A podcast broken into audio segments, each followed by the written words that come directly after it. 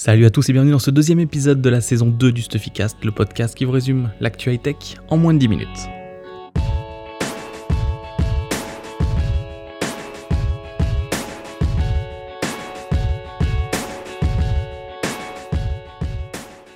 C'est une bonne chose que le Stuffycast soit de retour parce que ça a été une des plus grosses semaines de toute l'année en termes d'annonces tech. Aujourd'hui, on va revenir sur plusieurs choses, donc la WWDC d'Apple, les lancements enfin des Amazon Echo en France et le nouveau drone de Parrot qui voudrait concurrencer DJI. Si vous suivez Stuffy et le Stuffycast depuis plusieurs années, vous le savez, les Amazon Echo, ça a été un des premiers produits connectés qui nous a vraiment impressionné quand on les a testés en langue anglaise. Et plus de deux ans après leur sortie là-bas, ils sont enfin en France. Donc Amazon a fait le lancement officiel cette semaine. Tous les Echo, donc en France on a l'Echo nouvelle génération, le Echo Dot et le Echo Spot sont disponibles aujourd'hui en précommande les deux Echo audio seront livrés à partir du 13 juin, donc la semaine prochaine, et le Echo Spot, qui est le petit écho rond avec un écran, sera livré à partir du 23 juillet. Pour rattraper son gros retard sur le Google Home et surtout pour devancer Apple, je vous rappelle que le HomePod sort le 18 juin en France, Amazon a décidé, et c'est une bonne chose pour nous tous, de couper les prix de tous les échos qu'il vend en deux. Donc le Echo Dot, qui est habituellement vendu 59 euros, est vendu 29 euros, le Echo est vendu 50 euros au lieu de 100 euros, et le EcoSpot est vendu à 65 euros au lieu de 130 euros. J'ai testé tous les modèles, on les a depuis qu'on les a aux US. En fait, si vous avez le choix aujourd'hui entre le Echo et le Echo Dot, si vous hésitez, je vous conseille de prendre le Echo parce qu'il a un meilleur son. Et comme le prix est coupé en deux, bah, vous le payez moins cher qu'un Echo Dot classique. Et euh, j'aime beaucoup le Echo Spot. Au début, j'avais pas trop aimé l'idée parce qu'ils vendaient ça euh, comme un Amazon Echo avec écran et caméra surtout pour mettre dans la chambre. Mais moi, je trouve que c'est pas l'endroit où il faut le mettre. Je pense que le EcoSpot doit être mis dans le salon et ça fait une interface de contrôle domotique hyper intéressante avec toutes les applications avec lesquelles elle est compatible. Et si vous avez des caméras de surveillance, vous pouvez aussi les voir en direct, donc ça c'est plutôt cool. Si vous avez des amis qui possèdent euh, l'application Alexa ou un Amazon EcoSpot, vous pouvez aussi faire des appels comme un Skype intégré euh, dans le produit. Et franchement, pour 65 euros, c'est plutôt euh, une bonne chose. Maintenant, ce qui reste à faire, et je vais vous le faire dans les prochaines semaines, c'est faire un vrai test de ces échos en français, parce que pour moi, en anglais, ils sont excellents. Reste à voir maintenant comment Amazon a géré la langue française. La détection sera toujours bonne, mais comment il va répondre aux questions, comment il va s'interfacer avec la domotique, ça c'est la vraie interrogation aujourd'hui. L'autre grosse news de la semaine euh, concerne Apple. Donc, il y avait la Worldwide Developer Conference, qui est leur conférence annuelle dédiée aux développeurs. Il y a eu zéro annonce matérielle, on s'y attendait. Apple s'est concentré sur ses quatre systèmes d'exploitation principaux. Donc, tvOS pour l'Apple TV, WatchOS pour l'Apple Watch, iOS pour le téléphone et macOS pour le Mac, comme son nom l'indique. Donc du côté de l'iPhone, euh, ils se sont principalement concentrés sur la stabilité. La bêta d'iOS 12 est déjà disponible et certaines personnes la trouvent plus stable que iOS 11 en version finale, donc c'est plutôt une bonne chose pour une fois. Ce qui m'a vraiment intéressé dans iOS 12, c'est ce qui concerne Siri et principalement les shortcuts. Donc les shortcuts, en fait, c'est des raccourcis que vous créez dans une application qui a l'air assez simple à utiliser et qui vont vous faire des scénarios domotiques, par exemple. Donc en gros, lui dis Siri, euh, je viens de rentrer à la maison, ça va allumer vos Philips UE, ça va, euh, je ne sais pas, lancer votre télé, euh, verrouiller votre porte d'entrée et enlever le système de surveillance de vos caméras. Donc ça c'est plutôt intéressant, ça a l'air assez simple à, utiliser. Ça sera aussi possible de le voir sur l'Apple Watch. concernant l'Apple Watch, il n'y a franchement pas de nouveauté. Apple a une énorme avance sur le marché des montres connectées et ce qu'ils ont présenté, j'ai pas trouvé ça fou. Concernant tvOS, il n'y a pas eu non plus énormément de nouveautés. En fait, c'est une keynote un peu décevante à ces deux niveaux-là. Le truc intéressant pour la France, c'est qu'ils ont parlé de leur partenariat avec Canal+, qui va proposer à la place de son décodeur euh, une, Apple TV. Donc ça, c'est plutôt intéressant sur la démocratisation des Apple TV dans les foyers. Et surtout, Canal bosse avec Apple, donc ça fait une belle mise en avant. Le vrai le vrai push qui a été mis par Apple sur cette conférence, c'est sur son nouveau système d'exploitation Mac, donc macOS Mojave, je sais pas comment on dit.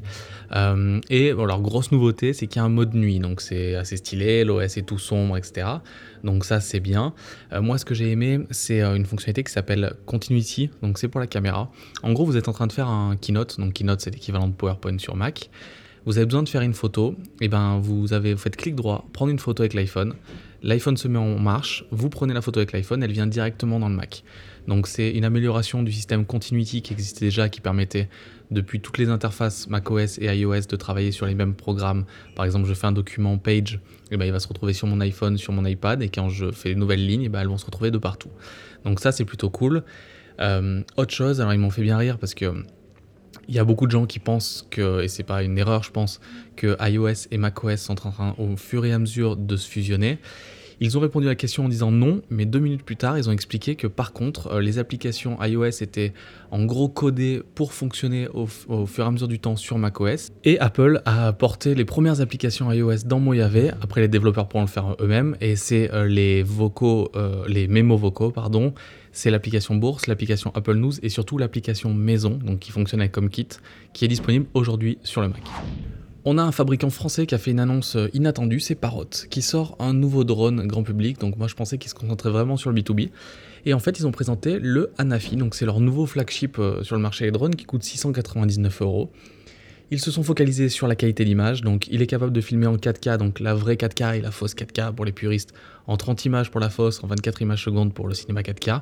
Il intègre le HDR, il y a une stabilisation 3 axes sur le gimbal de la caméra. Une idée que je trouve intéressante, c'est que la caméra peut voir au-dessus d'elle à 90 degrés, donc ça va ouvrir des nouvelles prises de vue intéressantes sous un pont par exemple quand on passe dans une grotte. Donc ça c'est pas mal. Par contre, le gimbal n'a pas l'air des masses protégées. C'est le premier drone qui est pliable chez Parrot. Aujourd'hui, sur le marché grand public, c'est important d'avoir un modèle comme ça. DJI a le Mavic Pro et le Mavic Air, le Mavic Pro Platinum aussi. Et euh, Parrot vient en confrontation directe avec eux. Euh, il est un peu plus imposant que le Mavic Air, par contre, il est un peu moins cher au final. Euh, la vraie question, c'est euh, quel sera le pilotage? Moi, je trouve que la télécommande est encore une fois ratée chez Parrot parce que le drone, certes, ne prend pas de place, mais la télécommande, c'est comme une télécommande de Xbox à peu près. Donc, ça prend de la place dans un sac. Quand on voit la différence avec les modèles DJI, c'est un peu dommage. L'autonomie annoncée est bonne, c'est 25 minutes. Maintenant, il y a peut-être un manque principal que je vois, c'est que même s'il y a des modes de prise de vue intelligents, etc., le drone n'a pas l'air d'avoir de capteur d'évitement. J'ai cherché de partout sur leur fiche technique, je vais essayer de tester le drone rapidement. Et ça, c'est un petit point négatif, voire un gros point négatif, parce que euh, bah, pour un novice, ça va être un peu plus complexe à prendre en main. Par contre, Parrot a fait des vrais efforts, et euh, peut-être que le Hanafi va être une solution intéressante. Euh, sur, euh, sur ce segment-là. Donc j'ai hâte de pouvoir le tester, vous dire qui de l'Anafi, du Mavic Air, du Mavic Pro, voire du Spark est le meilleur drone du marché actuellement. On a eu aussi un énorme fail cette semaine.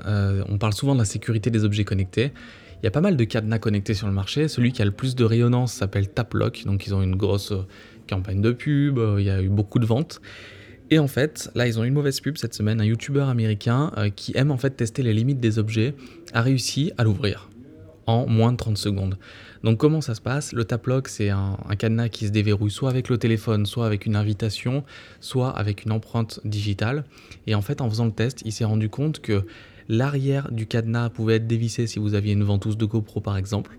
Et ensuite, vous accédiez facilement à l'intérieur du cadenas, il suffisait d'enlever deux vis et vous arriviez au loquet, vous pouviez l'ouvrir. Donc euh, ça fait une sale pub, c'est vraiment pas sécurisé. Autant si on voit quelqu'un avec une pince essayer de tirer un vélo, on va peut-être essayer d'alerter la police, quoi que ce soit, mais quelqu'un qui est penché sur le cadenas avec un tournevis, ça peut très bien être comme une clé. Donc là, en 30 secondes, on ouvre le tap-lock, il est quand même vendu 100 dollars. C'est une mauvaise chose, donc s'il vous plaît, si vous voulez fabriquer un cadenas connecté, faites attention à ce qu'il fasse bien son métier de base, c'est-à-dire sécuriser l'objet. On a eu le premier message d'un auditeur cette semaine, donc c'est plus un message d'encouragement qu'une question. Je le remercie, il s'appelle Damien, vous allez l'entendre en fin de podcast.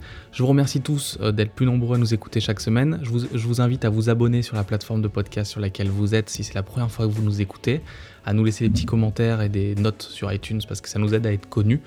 Et euh, comme Damien, si vous voulez laisser un message, poser une question, il faut aller sur l'application Encore, donc c'est anchor.fm. Vous cherchez le Stuffycast et vous avez un petit bouton plus pour m'envoyer un mémo vocal. J'aimerais bien en avoir plusieurs la semaine prochaine, ce serait vraiment cool. Et encore merci à Damien pour ton message et pour tous les autres, je vous dis à la semaine prochaine.